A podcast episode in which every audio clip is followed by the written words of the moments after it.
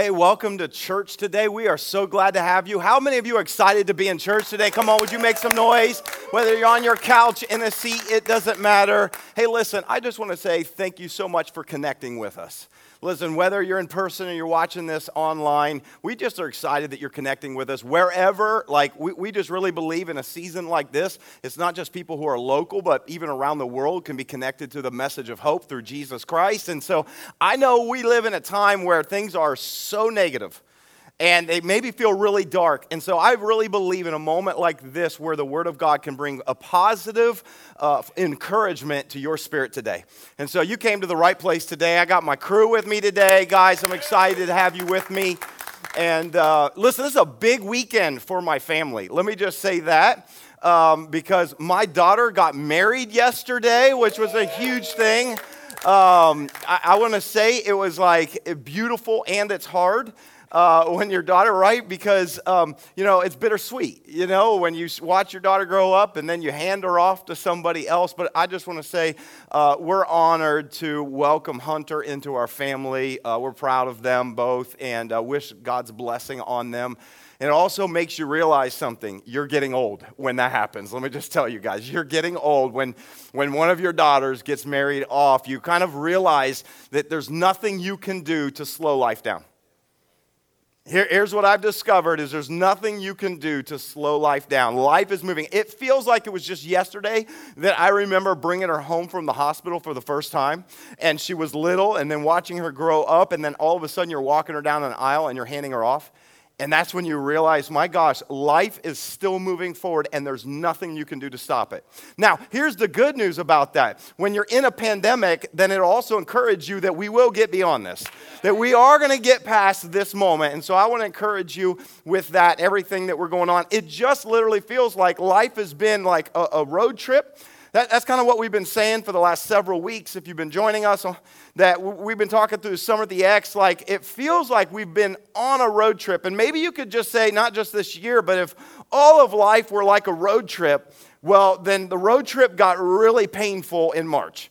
And, and it kind of feels like I want to get out of the car. I, I bet you're like, we're like, I want to be there already. Um, but, but what it feels like to me is uh, that we reached March and all of a sudden we were hit with a massive road close sign. Have you ever been on a road trip where you're driving along on the freeway, an accident or something happened, you get into this huge stall and they shut down the freeway? Has that ever happened to you? Like, like if that's ever happened to you and when they forced you off the freeway, and you had to take a detour. It's one of the most frustrating things. Now, today it's not so bad because we all have an electronic device. Pastor Russ could even make his way back onto the freeway of anybody. And, and we have GPS on our phones. And if you go back even before that, we had like, what were they called? Garmin's and, and uh, TomTom or whatever they're called. We had all of these devices. Now, I remember a time, I don't know I'm dating myself. I remember a time when we had to do road trips and we didn't have any of that. And if you got stuck where they shut down the road and they forced you off on an emergency detour that they didn't plan for and did not have signs up, you had to figure out how to get back onto the freeway. And you're literally just guessing. You're driving down roads. You remember that, Eric? You're kind of, you don't remember that, right? You're driving down roads. Pastor Steve, you remember that. And you got to figure out how to get back onto the freeway. And you're guessing and you're trying to figure it out. And, and we get so frustrated with detours. And if I could just say, it just kind of feels like on this road trip of life, we've had a massive, massive disruption to our plans. We've been forced off the road with this pandemic. This is like one of the worst detours that we've been in. And, and I know a lot of us feel like that. And so we've been kind of just processing it together. That's, that's this whole idea of a road trip. And, you know, we think in the summer we go flying, we like to travel, and we haven't been able to do that. But many of us are taking a road trip somewhere. And so, what we've decided to do is like, let's just be in this moment and let's journey in life together and let's process this together. And we've been processing it with the help of a people from the Bible who went on a road trip. It's the nation of Israel. If you've been following the last several weeks, last month, we've literally been road tripping with them. Uh, this massive group of people all got into a caravan. It wasn't a Dodge, but they did get into a caravan and they traveled through the desert as God was leading them to the promised land. And so today I want to dive back into our story. I, I, don't know about you, but I love this. Maybe you're ready to get out of the series by now, but I feel like it is so timely for us. And, and so if you got a Bible with you, I want to dive back into a portion of the story that Pastor Russ preached on last week. By the way, wasn't that a powerful word? Wasn't that encouraging? Like, like God brought them out of Egypt to a mountain. And it was there that Moses encountered the presence of God. And we learned so well last, last week that, that we need to make space for the presence of God. In a season like this, we need it more now than any other time. And I kind of just felt like God was speaking to me in that same context, that same passage at the base of this mountain that we heard last week. And so I want to dive back into that same story. I want to camp out there for just a little bit with the Israelites, who, by the way, also had to camp out at the base of this mountain for a while. So if you got a Bible with you, uh, I'm going to be in Exodus chapter 32. Exodus chapter 32. I want to read just four verses, but honestly, my message is from one verse. Listen, Pastor Russ, he can handle chapters at a time. Start at Exodus 19 and finish at Exodus 33. I got one verse for you today. Okay, I'm going to read four just because I felt like not a real good pastor if I only read one verse. But I want to read to you uh, verses one through four. And uh, in this moment, as we learned last week, Moses had gone up to the top of the mountain to meet with God. And while he was up there with God, imagine how awesome that was, maybe a taste of heaven. And here are the Israelites who are at the base of the mountain and, the mountain, and they get a little restless. Here's what it says Exodus 32, verse 1 it says, When the people saw that Moses was so long in coming down from the mountain, they gathered around Aaron and said, Come make us gods who will go before us. As for this fellow Moses who brought us up out of Egypt, we don't know what has happened to him. And Aaron answered them, Take off your gold earrings that your wives your sons and your daughters are wearing. Can I hit pause for a moment, by the way, for all those super religious that say guys should never wear earrings? They were in the Bible. I'm just saying it. It was a little weird. I had to pause, you know. Uh, it says, Take off your earrings and bring them to me. Verse 3. So all the people took off their earrings and brought them to Aaron.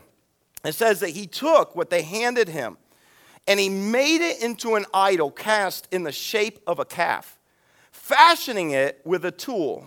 And then they said, so that would be the people, they said, These are your gods, Israel, who brought you up out of Egypt. Now, I, I want to just camp here for a little bit because I feel like there's a word that God has for us in this passage. Now, here's Moses. Moses had left. He had gone up to the top of the mountain at this point. Moses had been gone for a long time, and he, he encounters God at Mount Sinai. Now, this is interesting. If you read the story of it, uh, God had descended in like this billowing smoke on top of the mountain, and all the people were freaked out by it. But Moses goes up into this and disappears into the smoke. There's a fascinating documentary that if you ever get to watch it, it's called The Real Mount Sinai. I don't know if any of you guys have ever seen it. But in the real Mount Sinai, they actually went and explored modern day, and they believe they found what they call the real Mount Sinai, not what is often in many of our biblical maps in the back of our Bible. And they found this mountain that was kind of blocked off. I think it's in Turkey. And the top portion of this mountain, the very top of it, is all black charred still to this day.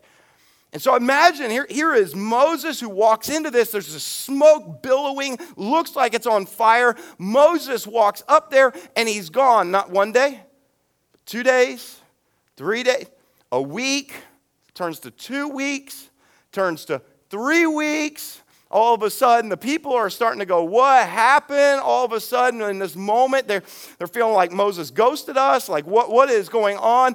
And, and all of a sudden, the rumors start flying. Oh, I bet he got fried. Like, that place is on fire. Like, he is not coming back. He is burnt up. He is a piece of toast. He is like, there's no way that he is here. And in this moment, they, they kind of, all of a sudden, their leader is gone. Moses is gone in this moment, right?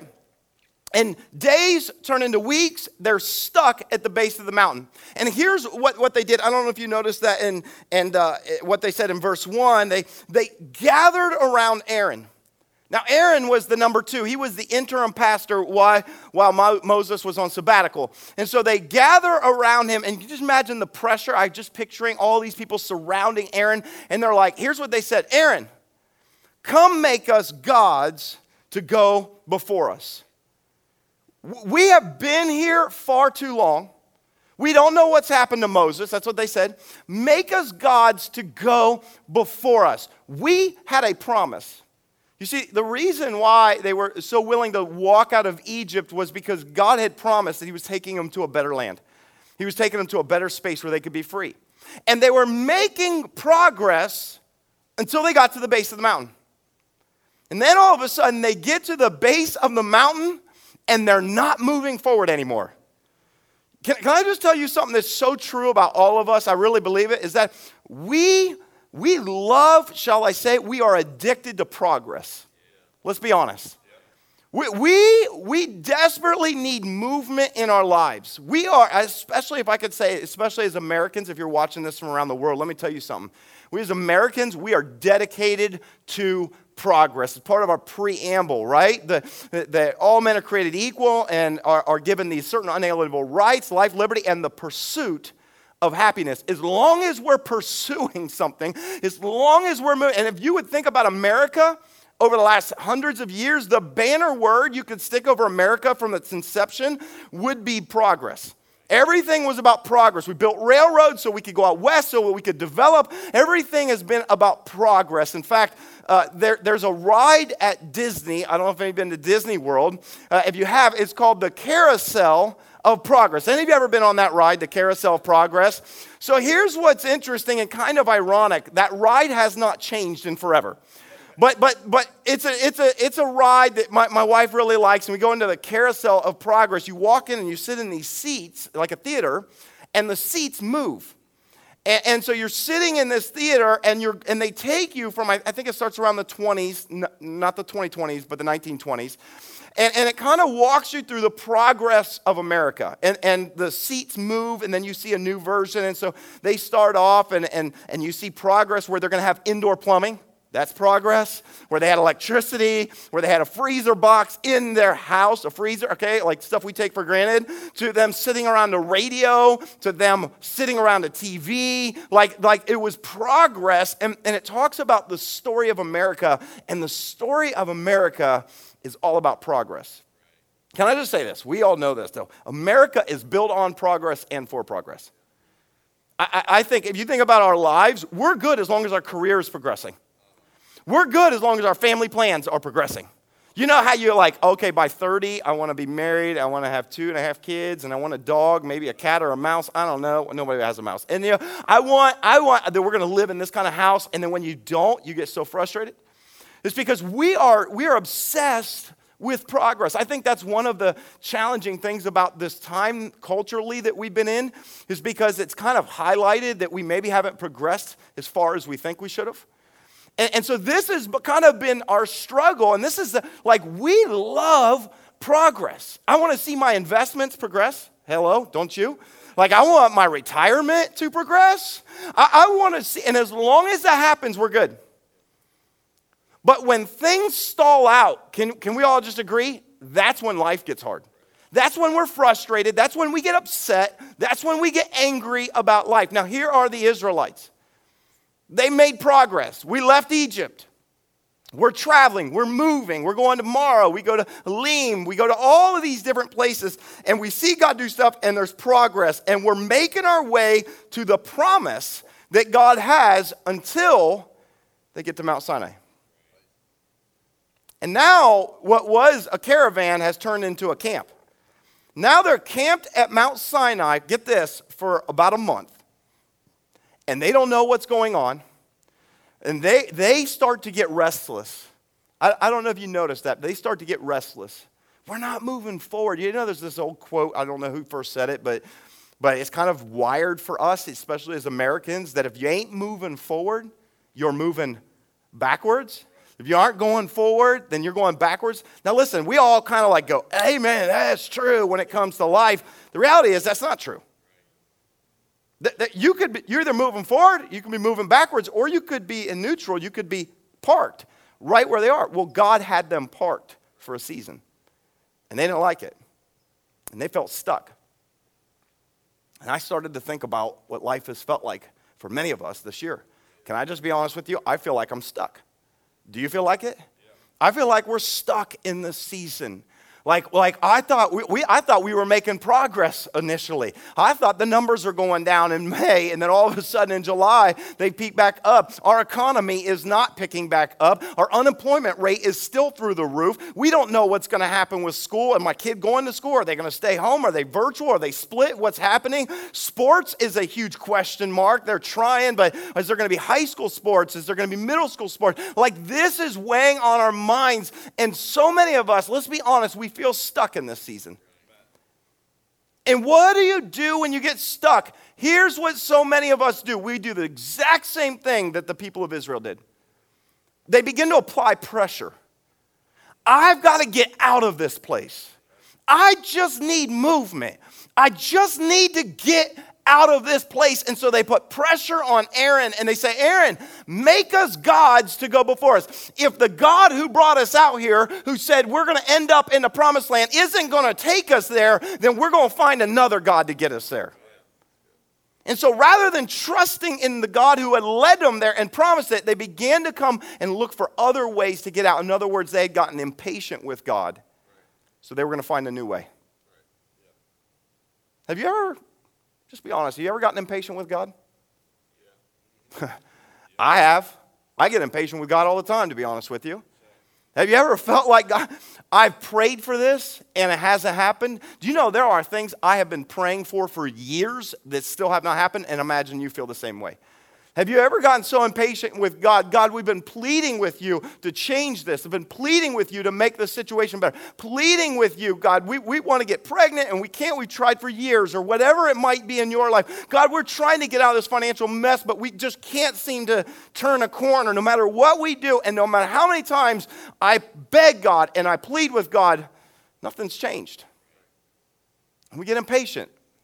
Here's what I found about being impatient, guys. I have found that we tend to make the worst decisions ever when we force something that we shouldn't force. You ever notice that? When you try to force something to happen and it's not the right timing, can I just tell you? That's why there are a lot of us who are living with some great regret in our lives because of something we purchased that we weren't ready for. There was a decision we were like, I'm going to make this happen. I'm going to, uh, I will make something happen. And those are the moments we tend to regret the most. Can I just tell you about one of those moments that happened for me? I'll tell you about it. This is actually a story that I have never really told fully in the church. I had to get absolute permission, but there was a moment where I forced something that we weren't ready for. In fact, it, uh, it's the weekend that I proposed to my wife. Now, she is my wife, so you can kind of already, the end of the story, she said yes. But if you don't know the story of it, let, let, let me tell you. Um, so my wife and I, like, we had been planning and talking about getting married. You know, sometimes you just know. We knew. We were young. We were young. And, uh, and so that we had been talking about it. And so she's a senior in high school. I was out of high school. Uh, uh we knew we were going to get married. It's just sometimes you know, you know? And, uh, and so I had, we had talked about it. I picked out a ring and I was trying to find the right moment just to create just this, I wanted to create this romantic, perfect picture moment to propose to her. And so I came up with this idea. We were all getting dressed up anyways to do it. She had a, a, her senior prom just a couple weeks before graduation. And uh, if some of you think that's young, you want to know my take on that because there are some people like, oh, you should wait till you're 30 to get married. Here's my take, okay? From a guy standpoint, I want to snatch her up when she's young because the good ones are taken quickly. So I, I was like, okay, I'm going to propose to her. 17, 18, I don't remember how old she was, but I'm proposing. And so I came up with this big, I concocted this plan. We were all dressed to the nines for the prom. And, uh, and then I planned that we're going to go to dinner afterwards. Downtown Columbus carriage ride. Set it all up. Romantic, beautiful night, okay? And the, we're in the carriage right? Getting pulled behind there. I'm just nervous. Like, even though we talked about it, it's like, I know what she's to say, but I was so nervous. So finally, the moment, I couldn't take any more, and I pull out that ring, and I'm like, you know, and I propose to her in the carriage while we're, while we're downtown Columbus. I never forget the look on her face of, of joy and bewilderment in the same look. She looked at me and she said, I, I want to say yes, but not yet. And I was devastated. I was like, What do you mean? I mean, I planned this whole thing and I just surprised her and all this stuff. And, and, and she was like, I want to. But what I didn't catch and I didn't realize was that she had just had what was basically the worst weekend of her life leading up to this. This was, you couldn't pick worse timing, Tim. Just so dumb. But, but just before that, a day or so before that, she had planned this trip with her friends, seniors, to go down to Kings Island. Uh, she had some friends that decided to take a, kind of a cooler with some beer in it. Again, they weren't 21. My wife had, now, if you ever know my wife, my wife had zero intention of drinking because she follows the rules to a T. And so, not until she'd be 21 years old, but her friends were, and they went down and got caught in a sting and they got arrested. My wife, I tell you, I remind her all the time. You know, when she talks about how bad I am, I'm just like, look, well, how many of us have been arrested? Raise your hand. You know, and and and and while listen, this is way her friends, because she was she had no plans and intention. I mean, my wife, she you know straight and narrow, she would never do that. While they're being detained or arrested, like the, her friends are literally saying to the police, "Don't arrest her. You don't understand. She's an honor society student. She's a she her her dad's a pastor. You can't. She's not. It didn't matter, and it just just it ruined the whole weekend. And it was because of all of that, my wife was like, This is the wrong timing. And she said no. And uh, that was a little, I'm not going to lie to you, it was a, it was a gut punch, you know? Uh, I knew she wanted to, and so a few weeks after that, she started to beg for the ring, and I was like, You ain't getting that ring. So I made her wait a really long time before I ended up giving her the ring. But what I didn't realize was that when I got ahead of the right timing, it backfired. And what I'm trying to say to all of us today is that when we get ahead of God, it'll backfire. When we want to get out of something that God maybe wants to use in our life in that season, can I just tell you, it can backfire. And some of us have probably been in a place where we've been like, God, I've been begging you to change something, and why haven't you changed the situation?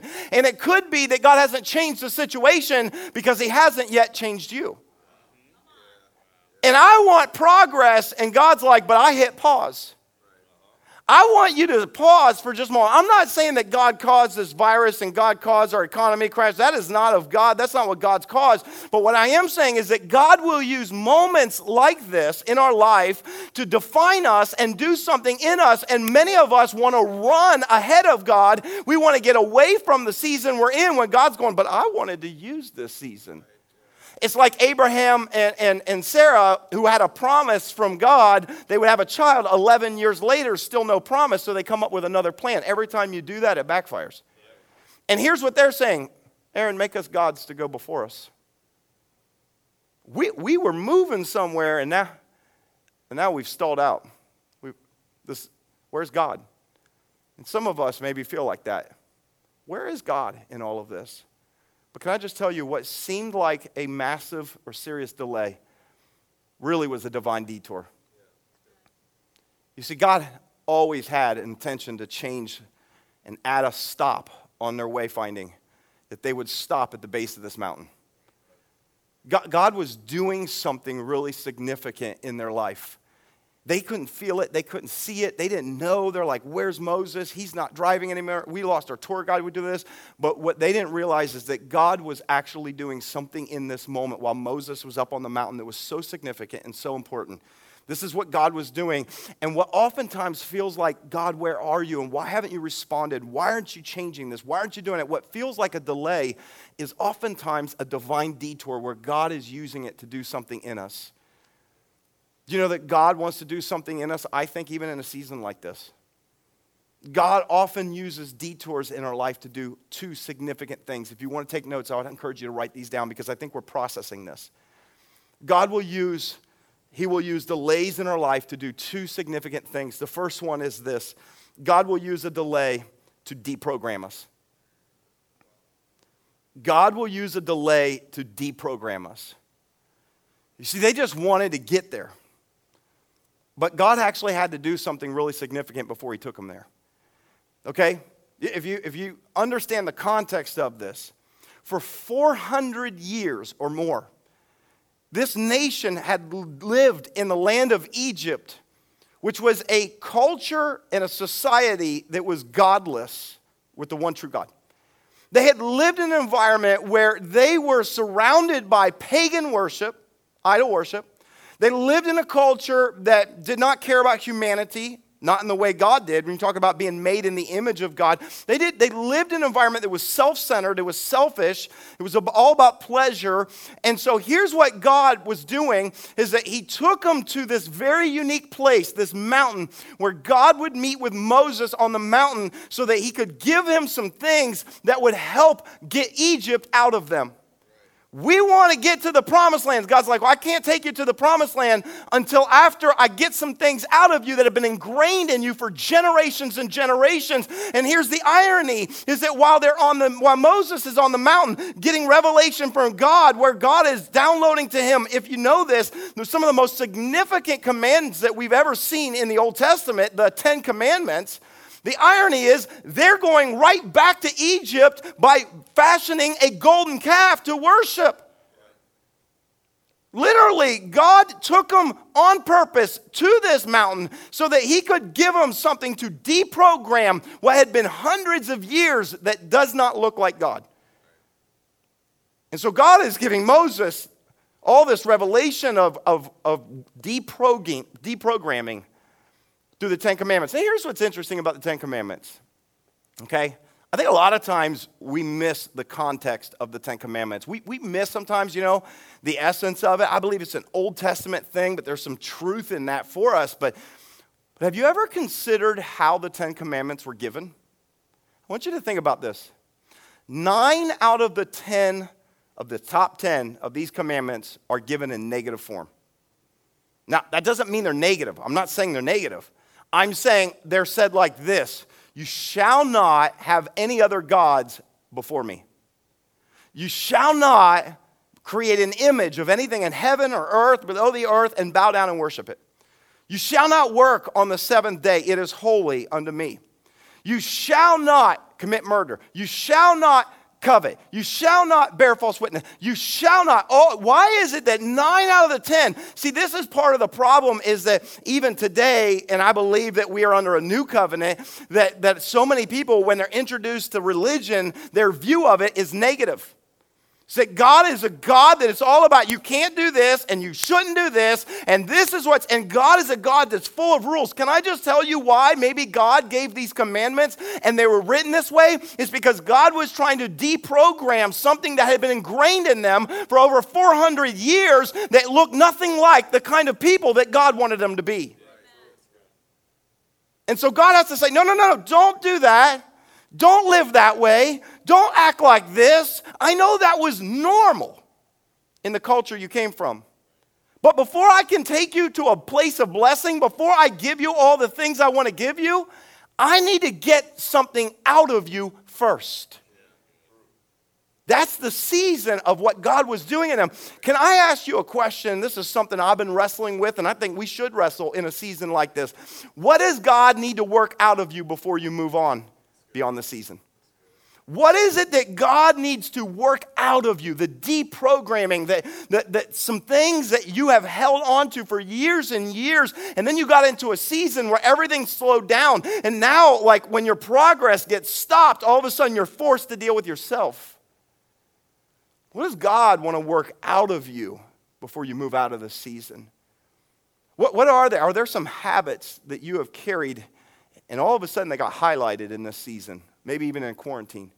These are bad habits. Maybe there's, maybe there's some sinful things that you keep going back. You keep going back to those websites. You keep going back to that drink. You keep going back whenever you're stressed and frustrated. You keep going back to these things. And God's like, I need to, before I take you forward, I need to take and get some things out of you. I want to just, I want to deprogram. Maybe it's even in your marriage, it was already kind of strained, and then a quarantine happened, and all these emotions came up. And then the question is, what are you going to do with those emotions? Because a lot of people, you know what they do? I'm going to run out. Maybe the, the answer isn't, I'm going to run out. Maybe God's giving you a moment where you deal with what He's got so that you can actually heal and move forward in your marriage, not run away from it. What is it? Because here's what I found in a season like this is that there are things I think that God is He's trying to do in us. There's things that God's trying to develop And He wants to first deprogram out of your life. And, and, and I, I, know we're wired for progress. We absolutely are. But let, let me say it this way until God can prune you, He can't bring you into your purpose. And I don't like it when God cuts things away. It hurts, it's painful. I don't like it, but let me just tell you, this is what Jesus said. Jesus said, You need to see light this way that my Father is the gardener and I'm the vine and you're the branches. And he, he cuts and he prunes all those branches that bear fruit. I, listen, what I'm saying is, even you're a follower of Jesus, there are seasons in your life where God's going to cut back some things and He's going to prune back some stuff in your life, and it's not going to feel good. But the reason why He does it is so there is good progress in your life, so you can bear even more fruit in your life as you move forward. But you can't move forward until there's a season where God might cut back. And so what I'm what I'm saying is is like this is something for all of us to wrestle with. What is it that God wants to prune out of your life before He takes you into your purpose? See, I, I, most of us, I just, we want to get there. Doesn't matter how, we just want to get there. That's not the way God feels. Can I, can I say this as lovingly as I can, but it's so real? God cares more about your development than He does your destination. Can I say it again? God cares more about your development than he does your destination. Most of us, we're obsessed with our destination. In our minds, when I arrive, when I get there, when I make this much, when I have this job, when I get this title, when I have this much authority, when we can retire, when we can have this many kids, when we can, we think that way. That's why I said, especially as Americans, we're so progress oriented. Can I just tell you something? God cares far more about your development than he does you getting to your destination. Or let me say it this way God cares far more about who you are when you arrive, not how fast you get there. This is so important for us because why, as a people, we are push, push, push. I've got to move, I've got to run. And what I'm saying is, there are seasons where God's saying, Hold on, hold on, I want to slow you down for just a moment there are some things that I want to address and I want to take care of and I want to deprogram. There's some things that I need to get out of you before I can take you to the promised land. And so God built in this natural, God given divine detour to take them to this mountain where they camp. And he says, I need you to stay here for a little bit. They didn't understand what he was doing, but God was trying to do it. Now, listen, God uses, I said, two things, at least two, uh, in a detour. He uses one, he's going to deprogram us. The second one, he wants to develop us. It wasn't about tearing down, but it was about deprogramming old thoughts, old mindset, old ways so that he could develop a new people, a different people. You see, when God um, called the Israelites out and was taking them to the promised land, he could have done it with any people. But he chose this one nation. There's something about this one nation that for God, he chose this nation. He chose Abraham, and then he chose this family and this nation. And ultimately, it was to bring Jesus to this world through this one group. But they were a chosen people group. I mean, we can't deny it. That they were, God had his hand on this people. And what he was doing is he's taking them out of one land, but before he takes them to their own land, he says, I want to change you because what God was doing was he was making them different than all the other nations. Every nation was, was in polytheism. Every nation worshiped whatever they could find. Every nation was living godless lives. Every nation, and he says, Not you. You're my chosen people. I've got a purpose for you. And so I need to get some stuff out, and then I'm going to develop you so that you are unique and you are different and you look different. Can I just say that maybe that's also true of every single person who follows Jesus? Is that God wants to create you to be someone different than the rest of the world? He doesn't want our lives to look like everybody else's life, but God wants to develop character in you, and God wants to develop integrity in you, and God wants to develop a purpose to come out of your life life. And so we need to understand God wants to develop us. I, I, remember running into this tension as a Christ follower when I was like 17 years old and I got this job in sales and I was selling all this crap to businesses. That's what it was. It was literally just junk. But here's the thing I found out I was good at it. Believe it or not, I found out I was good at selling stuff to people. And so I, I, advanced so fast. Like they said, I was the fastest person to get to a point where they were sending me to Chicago for training. And then it's kind of, I found out it was a little bit like a pyramid thing and it was a cash business. And so I, I'm like advancing through the ranks and I'm watching that the owner of this particular branch is driving a fancy sports car and I'm, I'm making more money than I ever was making cash. And all of a sudden I woke up one day and I realized there's something not right about this business. There's something that doesn't feel like it's honoring God in the way this whole entire business was running. And so I walked into the, my boss's office one day.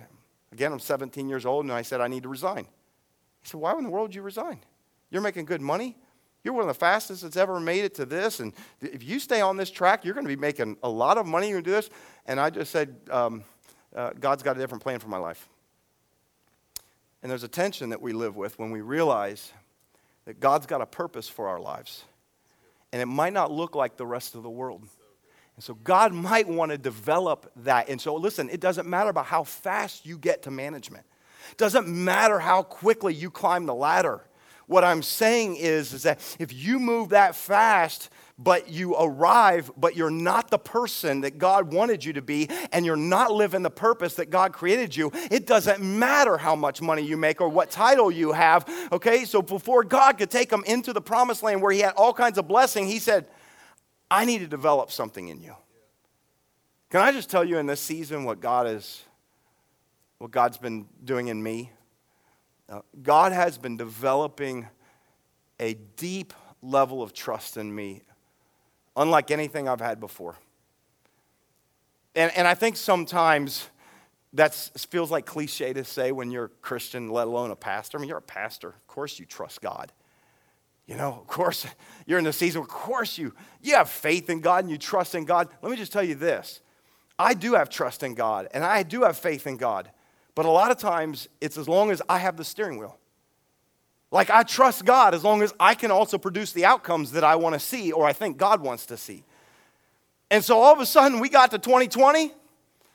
And it got to the point where me and I'm supposed to be the visionary leader of this church, and we're building a new building, and all this stuff's going on. And I feel like I lost it all. I lost control. I feel like, okay, I'm steering this, and I have all the thoughts and the plans and the ideas of what we're going to do and how we're going to get there, and everything it feels like was just swept out from underneath me in 2020. And I found myself at times just feeling like, God, what's going on? And, and, and I've, I, if I could be honest with you, I have felt completely like it's all out of control. I don't know if any of you felt like that in your life. It's just felt like it was out of control. And God spoke to me one day. God spoke to me one day and He said, Tim, it's not that it's out of control, it's just out of your control. When are you going to trust me? See, I thought I trusted God. But I realize it's easy to trust God when you have all the provision. It's easy to trust God or say we trust God when life is good and when life is easy and when we do. It's when we get frustrated. It's when we get stuck. It's when we feel like we're not progressing, when our plans aren't coming forth, when our dreams aren't going to happen. These are the moments where God wants to develop something. You see, I think one of the greatest tragedies that could happen through this entire COVID thing is that we would walk through all of this and not get what God wanted us to get in it. You know, I, I, think about the story of the Israelites. What, what should have taken two weeks to get to the edge of the promised land turned into two years. And I think a lot of us felt like back in March, this is going to be a two week detour. It might take two years. I am not prophesying that. I'm just saying it could take two years. How are we going to see this season? Are we going to get frustrated? Are we going to get angry? Or are we going to say, God, what are the things that you wanted to die in the desert so I didn't carry them with me to the place that you wanted me to take, go? Maybe there's some things that God wanted to deprogram out of you. Maybe the, your, your, your negative self worth God's saying, I want to get that out of you before you carry it into the next relationship. What is it? What, what is something that God's like, I wanted this to die in the desert so that I had room? Here's the thing God doesn't just take away. Let me tell you what God does God will prune or God will take away things so that He can fill it with even more. I, I want you to hear this God will deprogram, but then He'll develop. He will cut away, but then He will cause growth to happen in your life. And I'm asking you, like, what is God wanting to develop in you this season? Maybe He's wanting to develop some new spiritual practices. Maybe He's wanting to develop a deep trust in Him that even when we don't know how it's going to work out or if we're ever going to move out of this, but God, I still trust you. Maybe He wants to develop a change in your lifestyle. Maybe, I don't know, but these are the questions we should be asking God in this season. Because if we don't ask these questions and if we don't say, okay, God, what are you doing? We'll be tempted to live like the Israelites. Here's what they did Aaron, make us gods to go before us. We want to get out of here. And so Aaron, he'd feel under the pressure. He takes all their gold, melts it, and he fashions it into a golden calf. Why a golden calf? Because that's what they knew in Egypt. And here's what they said These are the gods who brought you up out of Egypt. Wait, I thought we were trying to get somewhere. It's because every time we bypass what God wants to do and Him leading us, let me tell you what happens. We'll always go back to a place of slavery. Every time. Every time you think, okay, I'm going to make this happen, let me tell you what will happen. You will always end up in a place that you never wanted to be. I've just promise you. God is the source. And until we learn to find our rhythm with God, even a season when it slows way down, we will be so incredibly frustrated. And the danger is that we try to push ahead when God says, I have a reason for this moment. I have a purpose for this moment. If you follow the, their, their story, I mean, God tells Moses, go down to the mountain. These people have already violated the very thing I'm trying to deprogram out of them. So Moses, carrying the tablets with the Ten Commandments, goes down, and when he sees the golden calf, I can only imagine he can picture Egypt again. Wait a minute. We're trying to go away from that, and you're going back, and he gets angry and he breaks the tablets, and, and God's angry in that moment. Moses kind of intercedes in this, in this kind of moment. But what happens in chapter 33 is crazy to me. It's God said something to Moses. And, and we learned this a little bit last week, but I felt like it was important to land here again. God looked at Moses and he said, Listen, I'm a I'm a God who is a promise keeper, and so I will send an angel ahead of you into the land of Canaan who will go and wipe out. I promised you a land, I'll give you a land, but he said, I'm not going with you.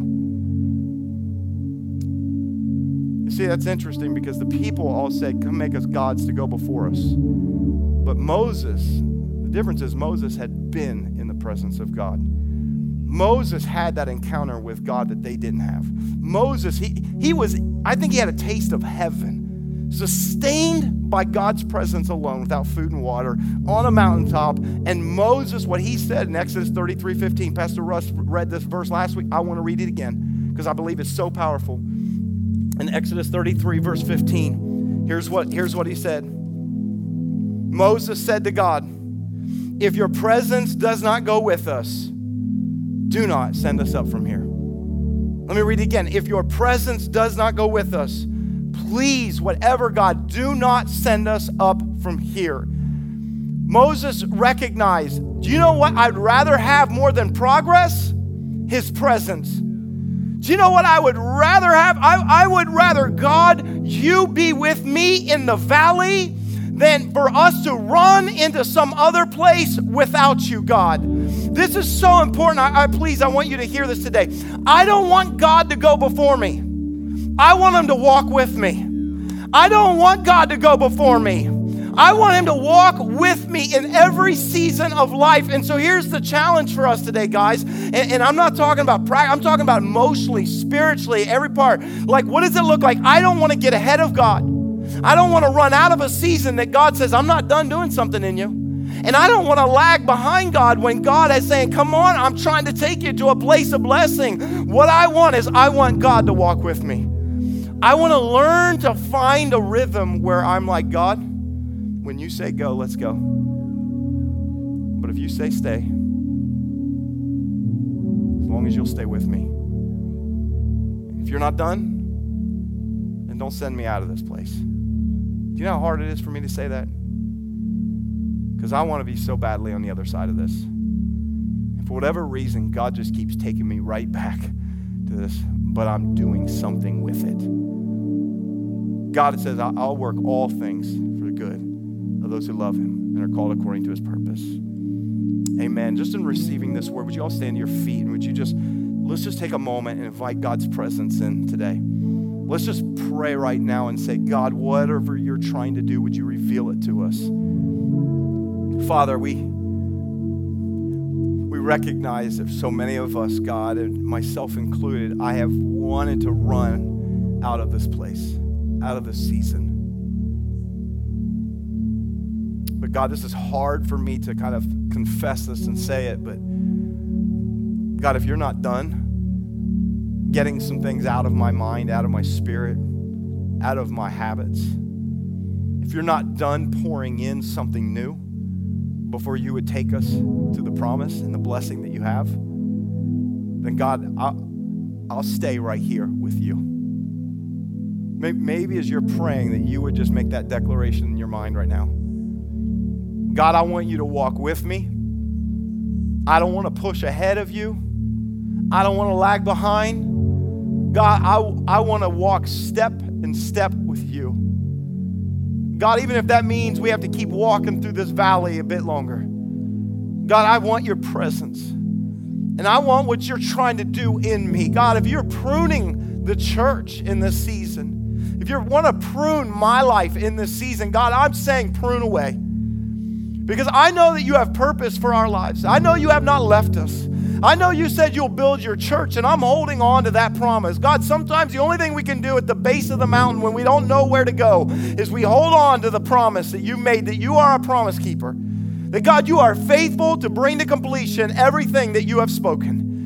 And so, God, I pray that over every person that is under the sound of my voice. Every person that's frustrated, every person, God, that's saying, God, where are you? For all the prayers that we have prayed and we haven't seen anything happen. For all the times we wonder, God, why haven't you changed this? That God, maybe you're wanting to change me first. so today, God, we say, I surrender. I surrender. God, will you walk with us? God, before you give us the blessing, would you give us your presence? That is the greatest blessing, to be honest. Not how we can progress and success, but God, how we can move into your presence and we can be used by your purpose. So, God, would you give us that today? We need it. We pray all these things in Jesus' name. And everybody said, Amen. Amen. Hey, listen, as we sing this song, I just want to encourage you. This is a moment to lean in and say, God, I need your presence right now.